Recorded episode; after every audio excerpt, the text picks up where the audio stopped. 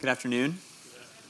We're gonna continue our way through the Sermon on the Mount. So if you've got your Bible or on your phone, you want to open up to Matthew chapter 6. While you do, I want to explain to you the silver lining of daylight savings time. Today's only 23 hours long, which means hold on, it gets better. Which means that Chick-fil-A is open 1 hour sooner. I crave a spicy chicken biscuit exactly one day every week, Sunday. And it's depressing every week. But Monday's coming 1 hour sooner. So, in all seriousness, you should have received a bulletin when you walked in this morning. You maybe only got like one for your family. Maybe you got a couple. But if you flip that over on the back, there is an outline there. And over the last couple of months, we've been working our way through the Sermon on the Mount, which is Matthew 5, 6, and 7. We finished chapter 5.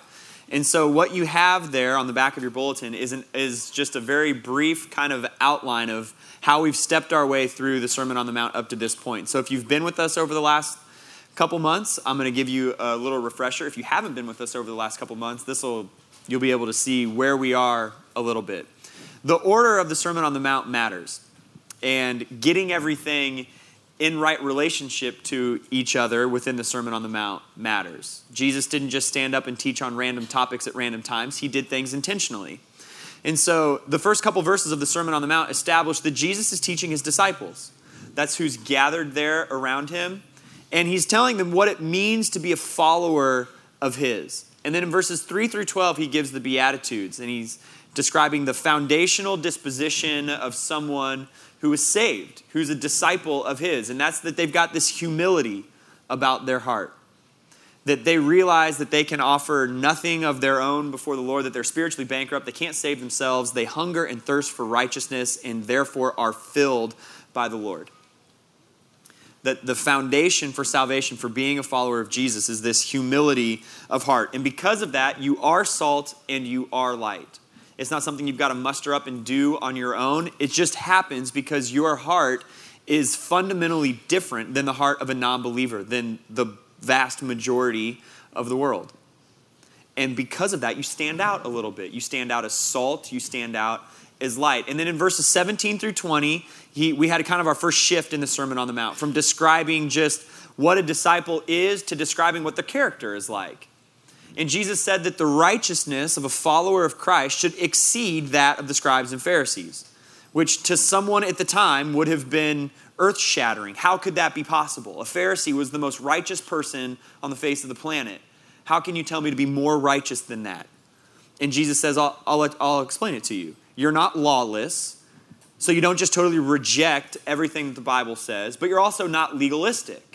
You don't try to achieve your righteousness and earn your salvation because you behaved well like the Pharisees. Instead, you understand that Christ came to fulfill the law on your behalf and that now as a disciple of his, you live to glorify him and to model his kind of life to the world. And that you do that by understanding that the heart of the Father is greater than the letter of the law. And then he gave us some illustrations of that. And he talked about murder and anger. He talked about lust and adultery. He talked about divorce. And he talked about being honest and keeping your word and retaliating and loving your enemies.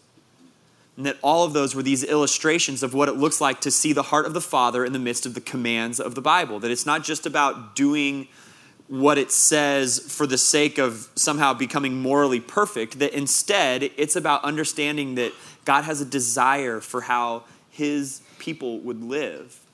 And that we should see the heart of the Father there and seek to the best of our ability to live in obedience to it. And so he talked about having a heart of peace and pursuing perfect purity and simply being honest and modeling, remembering and modeling unthinkable grace to the people that wrong you.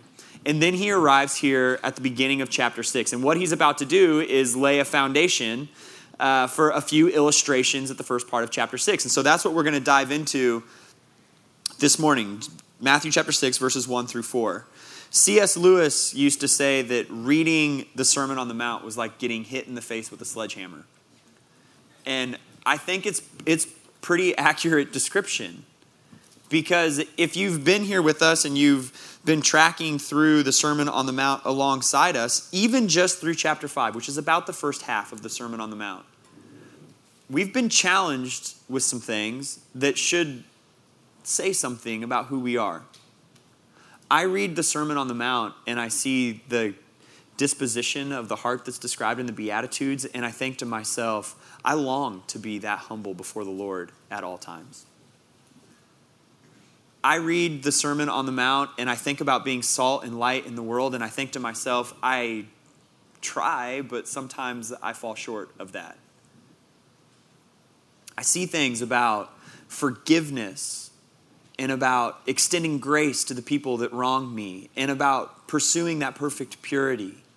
And I think to myself, you know what? Yes, at times I'm definitely striving to be all of those things, but also at times I fall short, sometimes willfully. Sometimes intentionally, I do that. And we've said that the Sermon on the Mount is like holding up this mirror and seeing Jesus describing this picture of a disciple of his and having to ask ourselves, does that reflect me? Is that who I am? If you're still looking at the back of your bulletin, there's a statement there at the bottom. It's on the wall out in the lobby. It says that we exist here at Liberty Christian Fellowship to build devoted followers of Jesus Christ. That's not just a me thing. That's not just a Tim and Jim and everybody else whose name ends in IM, or the people on our staff, or just the folks who volunteer and serve in leadership positions here at LCF. No, building devoted followers of Jesus Christ is an all of us thing. That every believer is given the same commission to go and to make disciples of all nations. And then if we're going to take seriously the task of going to do that, we've got to have something to build into them. We can't give away something that we don't possess already. So if we're going to try to build devoted followers of Jesus Christ, we've got to be constantly becoming more devoted followers of Jesus Christ. If we're going to seek to take the gospel to people and have it impact their lives and their hearts and transform them for eternity, it's got to first impact our hearts and lives and transform us for eternity. That's why starting with this Sermon on the Mount series was so important to me. Maybe because I needed the reminder as I began to stand up here as your lead pastor of this is what it looks like to follow Jesus. And if we're going to do that alongside each other and we're going to seek to build devoted followers of Jesus Christ, then I need to be able to authentically live this, not just in front of you all to be seen, but alongside you as we work to build devoted followers of Jesus Christ together. And as we engage in that process shoulder to shoulder in this community and around the world. You see, Jesus knows when he gives this sermon that he's building 12 individuals who are hopefully going to radically change the world with the cause of the gospel. And that the breadth of the gospel's impact in the world will be directly related to the depth of the gospel's impact in his disciples. And the same is true for us today. The gospel's reach outward will go just as far as it has reached inward into the hearts of those who claim to follow him. Paul David Tripp says, it feels good to think that your biggest problems in life exist outside you and not inside you, but that simply is not true. I pray that as we continue to work through the Sermon on the Mount, that we see this reality with clarity, and it propels us back to the foot of the cross with that humble heart that's described in the Beatitudes. That the moment of impact, if you will, the sledgehammer to the face here for each and every one of us would drive us back to the cross. To say, Lord, I know I'm spiritually bankrupt before you, and I'm leaning into your grace to help me to grow more into the image of your Son in this area in my life. And if I'm being totally honest, what we're going to talk about today is sledgehammer impact moment for me in my life. What's described about the heart of a follower of Jesus here in Matthew 6, verses 1-4, I fall woefully short of most of the time. And it's not an act of needing to try harder. It's needing to hold up the mirror and take a good hard look at my heart and say, where am I falling short? Where do I need the Lord to really teach me and mold me and shape me into one of his followers? So let's read this together, and then we'll dive into chapter 6. Beware of practicing your righteousness before other people in order to be seen by them, for then you will have no reward from your Father who is in heaven. Thus, when you give to the needy, sound no trumpet before you, as the hypocrites do in the synagogues and in the streets, that they may be praised by others. Truly I say to you, they have received their reward. But when you give to the needy, do not let your left hand know what your right hand is doing, so that your giving may be in secret, and your Father, who sees in secret, will reward you. Here's what we're going to walk away with today. That in all of our Christ-like behavior, we should depend on the opinion of the Lord. There should be a singular desire in our heart not to be praised by the people around us, but to glorify, honor, and please our Father in heaven. That statement that comes at the very beginning of this chapter, Matthew 6, verse 1, beware of practicing your righteousness before other people in order to be seen by them, is the controlling statement for the first 18 verses of Matthew chapter 6. And he's going to give us three illustrations of that: giving to the needy, praying, and then fasting. But they're all dictated by this idea that we're not to practice our righteousness before other people. As followers of his, we've got to understand what that statement means. What is Matthew 6:1 driving at? It's driving at this, that manner and motivation matter. Manner and motivation matter. You maybe hear that, beware of practicing your righteousness before other people in order to be seen by them, and you think back to salt and light in Matthew chapter 5, and you say, wait, didn't he encourage us to live our faith in front of other people so that they could see it? Isn't he saying we should be salt out there? We should be light out there? Isn't there a contradiction here? The answer is no. Let me explain why. What Jesus is talking about here is practicing our righteousness in order to be seen and praised by other people. Do you remember how the salt and light passage ends? That they might see your good deeds and glorify your Father who is in heaven. It's an issue of motivation. It's an issue of what lies deep in our hearts and compels us to live our lives as Christians and faithful Christian individuals out in the world. So Jesus launches into his first illustration of this from verses 2 down to verse 4. He says, thus, when you give to the needy, sound no trumpet. Look down at verse 3.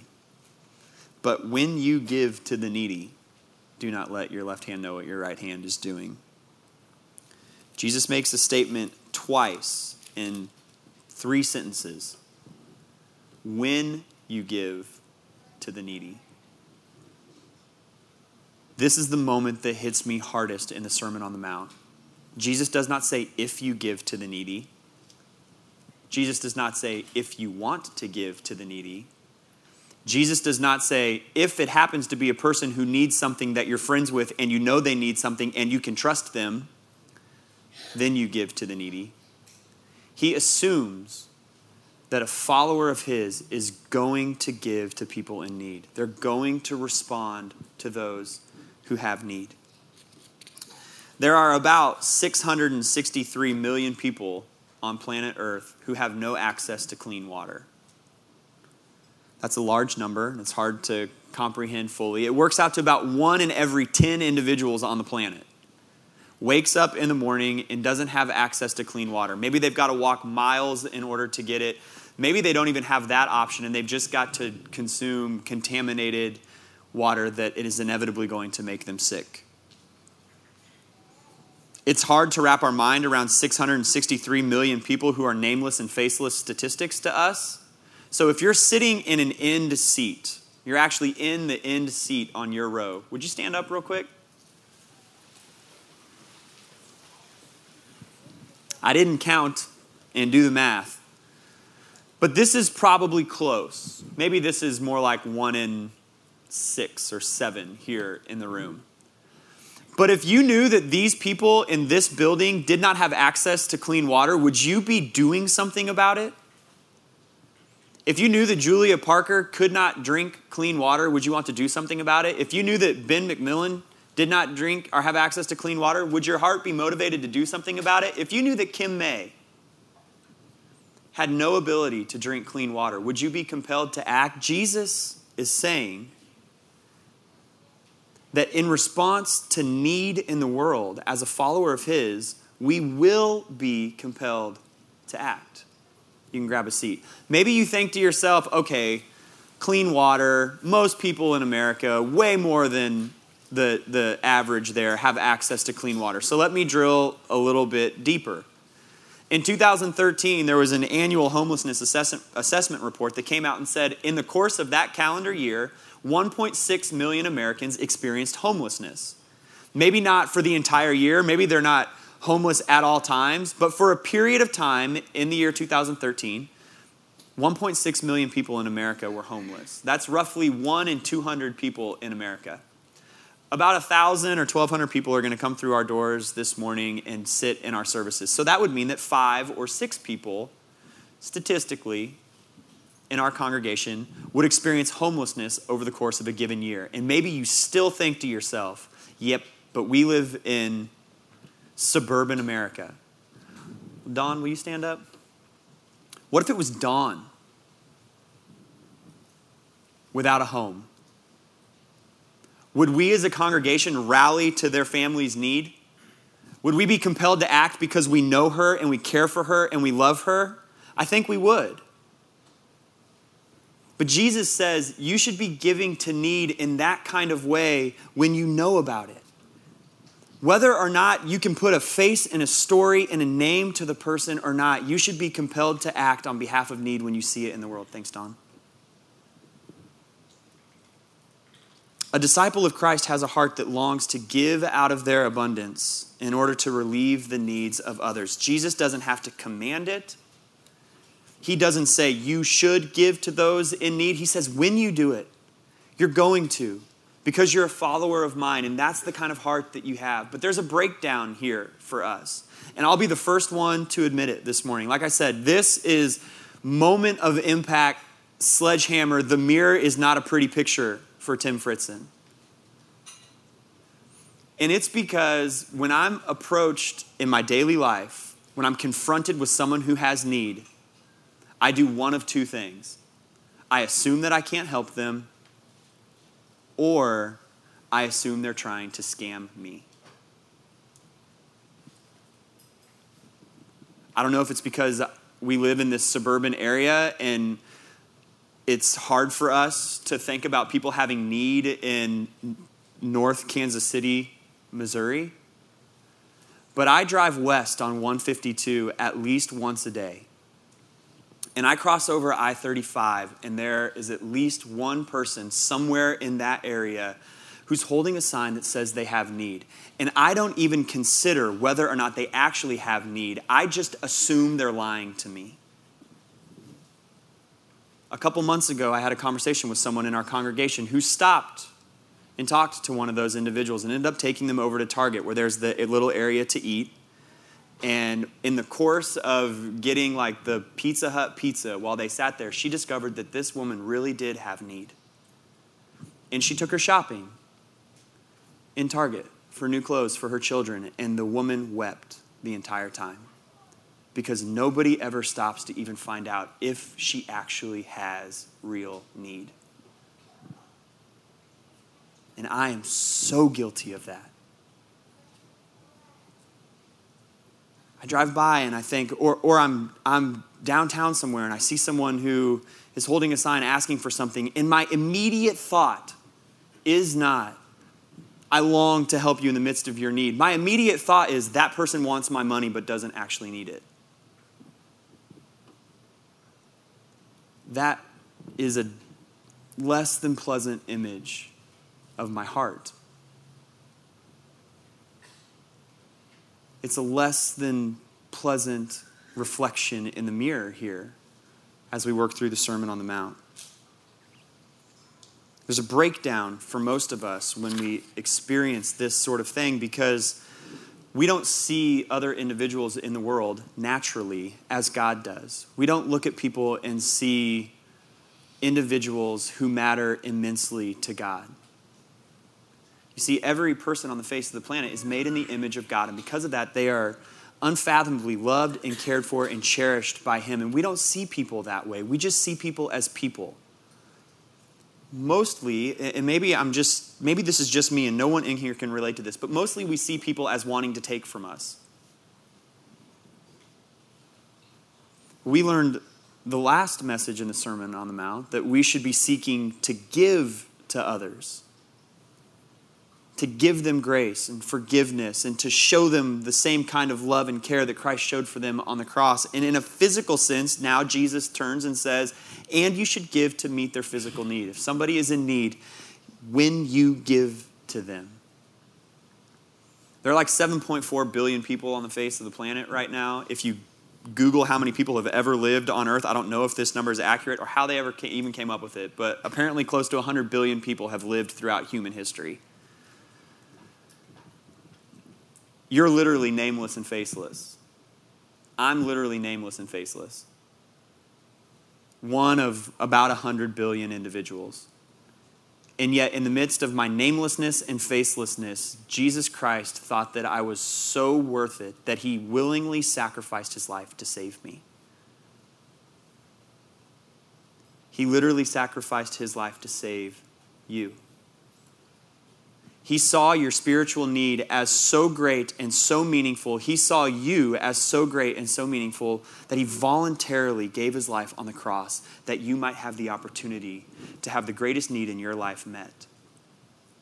And in response to that, Jesus says, you should be willing to see the people around you and give a little bit of your well-being and a little bit of your comfort and a little bit of your physical provision in order to meet their physical needs. You should be willing to see the people around you and long to give a little bit of your well-being, a little bit of your comfort, a little bit of your physical provision in order to meet their spiritual need. And I hold this thing up to myself and I just see a poor reflection of that in my own heart. Jesus says, when you give, because he assumes you're going to. If you placed your faith in him, he assumes you're going to give. But then he drives it a little bit further. Because it's not it for him. He's talking about manner and motivation. He assumes we're going to give, and I fall short there. But now he presses into why we give and how we give. And he says this, sound no trumpet before you, as the hypocrites do in the synagogues and in the streets, that they may be praised by others. The last portion of this paragraph explains what the manner and motivation should and shouldn't be. And in terms of manner, he says, do not toot your own horn. He's painting an image here. I don't think anyone gave to someone in need at that time and then whipped a trumpet out of their tunic and blew it in order for people to see. Instead, what likely would happen is that at times of like afternoon or evening sacrifices at the temple, when people would show up there in order to see the sacrifices given, ostentatious religious people would wait to give until then, when there was a crowd there and everyone could see that, hey, look at my goodness to meet the need of this person. Jesus says they are hypocrites. They give in order to be praised by others instead of just depending on the opinion of the Lord, instead of just giving because it's who they are and it pleases God. Jesus sees through that. They look pious, but they're actually not. And then he talks a little bit about motivation. And he says our motivation should just be to humbly please God, that there's nothing else that drives us other than humbly pleasing the Lord in the midst of our obedience, in the midst of our Christ-like living. The problem that underlies this is a desire to be seen by others instead of having others see God. As with everything we've looked at in the Sermon on the Mount, this is a heart issue. I think it applies beyond just giving to people in need to all of our Christ-like behavior. Why do you live your faith in front of others? Is it so they look at you and say, wow, she's a great person? Or, gosh, look at how kind he is. Or is it just the overflow of your heart that longs to be obedient and pleasing to the Lord, that it just flows out of you? Jesus gives this kind of commercial reference here. Truly, I say to you, they have received their reward. It's this picture of like you've paid and been given a receipt. If you do what you do to be seen by others, then when you get the pat on the back, that's all you're ever going to get. You've been given your receipt. Thanks for giving. Thanks for paying. Alfred Plummer says it like this. A person who conducts their Christ-likeness in this way is not giving but buying. They want the praise of others. They pay for it. and they get it. The transaction is over. They can expect nothing more. Well, thankfully, in verse 3, Jesus gives us the antidote to our faulty motivation and our faulty manner. He says, do not let your left hand know what your right hand is doing. Our giving to others or any act of Christ-like living should be done with a total disregard for ourselves. Let me translate for you. Not only should we not want the congratulations of others, we also shouldn't be seeking self-congratulation. I keep a tally of how I'm doing. How many good Christian things did I do today? And then I can go to bed and feel really good about myself. Jesus says, no, your left hand shouldn't even know what your right hand is doing. You lose yourself in the process. You're just living life as a faithful follower of Jesus Christ. This is the kind of living that marks what it is to be a follower of Jesus, that you just do it and you don't even think about it. You don't keep a running list. You don't tally up things. You're not keeping track of how good am I doing. You're just living life as a faithful follower of Jesus Christ. D. Martin Lloyd-Jones on this passage says this: the ultimate choice is always between pleasing self and pleasing God. Ultimately, our reason for so desiring to please those around us is that we may please ourselves. What appears to be so selfless can easily become a not so subtle form of selfishness. And for that kind of Christian living, Jesus says, there's no reward for you. This is not how one of my followers conducts their Christ-likeness. Their heart won't stand for it, Jesus says. Instead, the heart of a follower of Jesus should have a singular focus on the opinion of the Lord. I just want to glorify and honor and love and please the God who saved me. He sees all. Your Father who sees in secret will reward you. As we close up, I want to answer three questions that might be floating through your head. The first is, how do I know if someone is actually in need? That's a fair question. When you cross over 35 there on 152, how do you know? How do you know if the person is in need? There's a place for that kind of conversation. Ultimately, if they want to deceive you, that's on them, not you. I think the bigger issue there is reprogramming our hearts to not just assume that we're being lied to, but maybe to take a second, roll your window down and have a brief conversation. And if they want to lie to you, they can lie to you. But that's not your problem. The issue for us in this passage is, do I have a heart that longs to give to a person in need? And do I have a heart that longs to give to a person in need, not to be seen and patted on the back by somebody else, but simply because it glorifies the Lord and I want to please him? The second question is this: do I do my giving through the church, or do I do my giving through some outside organization? Do I do my giving on my own every time I bump into somebody who's in need and I just give and I give and I give and I give until I have nothing left? How do I conduct that? Those are fair questions.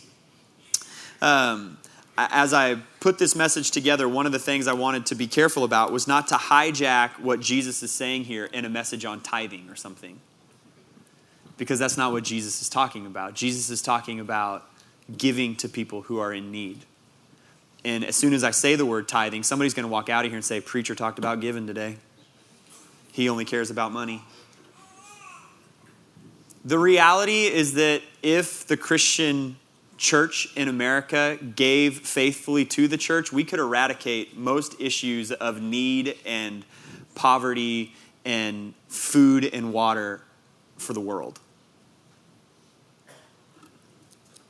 The world, not just here in America. So you can certainly do your giving to the needy through LCF. We support some organizations that help those with physical need here in the community, and part of your tithe goes to us supporting those organizations. You can certainly do that.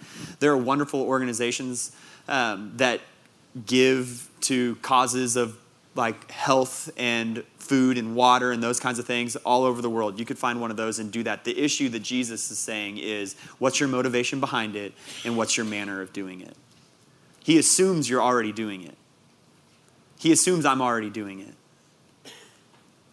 The third question that I want to answer that may be lingering out there in your head is it wrong to feel good? when I do give. It feels great to meet someone's need. It feels great to be able to give and help somebody. I don't think that's necessarily wrong, but our sense of pleasure ought to come because we know we're pleasing the Lord, not because we can like check off the list that I was a good person today or somebody saw me. Any feeling we have of, gosh, it feels really good to be able to bless and help this person ought to come from the fact that we know we're pleasing the Lord and that we're living a life that glorifies and honors him and hopefully makes the gospel known in the midst of that. I want to end with this. Jesus circles back around to this topic in Matthew 25. And he's talking about the time of judgment when Jesus is going to come back in all of his glory. And he's talking about who is going to inherit the kingdom and who is not. And I'm going to read you kind of a lengthy passage beginning in Matthew 25:31. If you want to jot that down, you can. But just listen to these words. He says, "When the Son of Man comes in his glory and all the angels with him, then he will sit on his glorious throne. Before him will be gathered all the nations, and he will separate people one from the other as a shepherd separates the sheep from the goats. And he will place the sheep on his right, but the goats on his left. Then the king will say to those on his right, 'Come, you who are blessed by my Father, inherit the kingdom prepared for you from the foundation of the world. For I was hungry, and you gave me food. I was thirsty, and you gave me drink. I was a stranger, and you welcomed me. I was naked, and you clothed me. I was sick, and you visited me. I was in prison, and you came to me.' Then the righteous will answer him, saying, 'Lord, when did we see you hungry and feed you, or thirsty and give you drink? And when did we see you a stranger and welcome you, or naked and clothe you? And when did we see you sick or in prison and visit you?' And the king will answer them, 'Truly I say to you, as you did it to one of the least of these, my brothers, you did it to me.'" Jesus says, you were just loving and caring and serving people because that's who you are. And in so doing, you were loving and serving and caring for me. That's how our Christ-like action should play out.